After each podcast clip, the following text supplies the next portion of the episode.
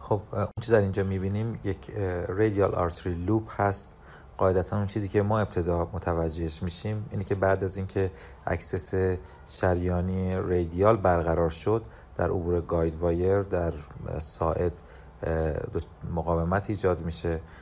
علل دیگه هم می‌تونه داشته باشه مثل radial artery spasm مثل variation های آناتومیک دیگه یعنی به جز radial artery loop چیزایی مثل early origin radial artery یا accessory radial artery که البته اغلب موارد ممکنه ما فرض کنیم که spasm وجود داره ولی در واقع اغلب موارد این مقاومت ناشی از همین loop هست یا tortuosity در مسیر شریان radial برخوردها برای فائق اومدن بر این حالت متفاوت می‌تونه باشه.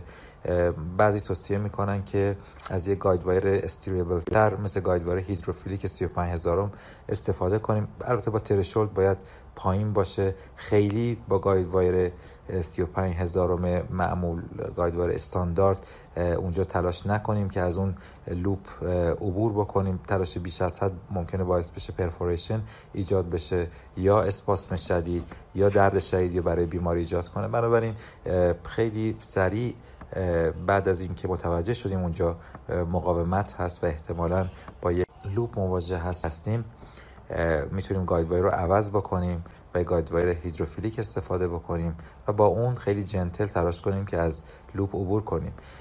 اگر موفق نبودیم یا یا البته بعضی هم اعتقاد دارن از همون ابتدا با threshold پایین یک آنژیوگرافی از طریق side arm sheath در شریان radial انجام بدیم تا بتونیم در واقع علت رو تشخیص بدیم. اینکه یه loop simple هست یه complex loop هست و ممکنه اگر complex loop باشه حتی احتیاج به نماهای مختلف داشته باشیم که دقیقا آناتومی رو ببینیم. چند تا نکته در مورد آنژیوگرافی radial خدمتتون بگم. حتما از dilute یه contrast رقیق شده استفاده بکنیم. مطمئن باشیم که spasm وجود نداره. چون اگر spasm وجود داشته باشه جلوی کاتتر همون تزریق radial تزریق در داخل sheath می‌تونه باعث extravasation و آسیب به دیواره عروق بشه. بعد از اینکه نوع loop رو دیدیم و آناتومیش برامون مشخص شد کارهای مختلفی میشه کرد. یکی از اونها downsize کردن guidewire هست.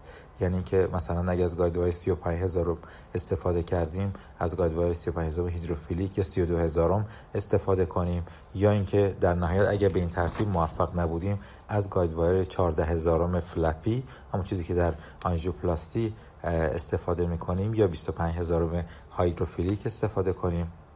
گاهی ممکنه لازم بشه مثلا نوک guidewire floppy 14 هزارم رو بر اساس configuration اون loop یه shape ی بدیم تا بتونه از اون loop عبور بکنه. وقتی که عبور کردیم با استفاده از این guidewire کوچیکتر تا جایی که می‌تونیم guidewire رو بالا ببریم تا جایی که امکان داره که support کافی بده بتونیم کتترمون رو عبور بدیم. این اشکال این loop اینه که علاوه بر این که ممکنه عبور guidewire رو سخت کنه ممکنه عبور کتتر رو هم دشوار کنه. حالا اگه کتتر عبور نکرد چند تا کار رو ما می‌تونیم انجام بدیم. یکی اینکه تا جایی که میشه کتتر رو در loop جلو ببریم. guidewire اون از قبل جلوتر هست و بالا برده شده. بعد از اون assembly guidewire و کتتر رو تا جایی در واقع pull back کنیم که loop رو صاف بکنه. یا اینکه کتتر رو تا جای ممکن داخل loop جلوتر ببریم. guidewire قبلی رو بیاریم بیرون و یه guidewire stiffer بزنیم و با اون بتونیم loop رو صاف بکنیم. گاهی ممکنه که buddy wire لازم باشه یعنی دو تا یا سه تا wire در کنار هم قرار بدیم تا بتونیم support کافی برای عبور guidewire مون عبور کتترمون ایجاد بکنیم. یا اینکه از یه روشی به اسم balloon assisted tracking استفاده کنیم. در اینجا میشه روی اون guidewire 14 هزارم یه بالون کرونری کوچیک دو دو نیم میلیمتر عبور بدیم. نیمی از این بالون در داخل نوک کتتر و نیمی روی guidewire خارج از اون قرار می‌گیره. و تا فشار 56 رو inflate ش می‌کنیم. این باعث میشه که نوک کتتر تشخیصیمون که برای این منظور استفاده کردیم. یه مقدار حالت taper استفا... tapered پیدا بکنه به اون برندگی نوک کتتر از بین بره. بنابراین کتتر راحت تر از این loop ها عبور می‌کنه. یه نکته دیگه این که سعی کنیم به منظور اول از کتترهای صافتر مثل multipurpose استفاده کنیم. مثلا وقتی از Judkins راست یا Judkins چپ یا Tiger استفاده می‌کنیم به خاطر اون curve نوک کتتر ممکنه عبورشون از loop دشوارتر باشه.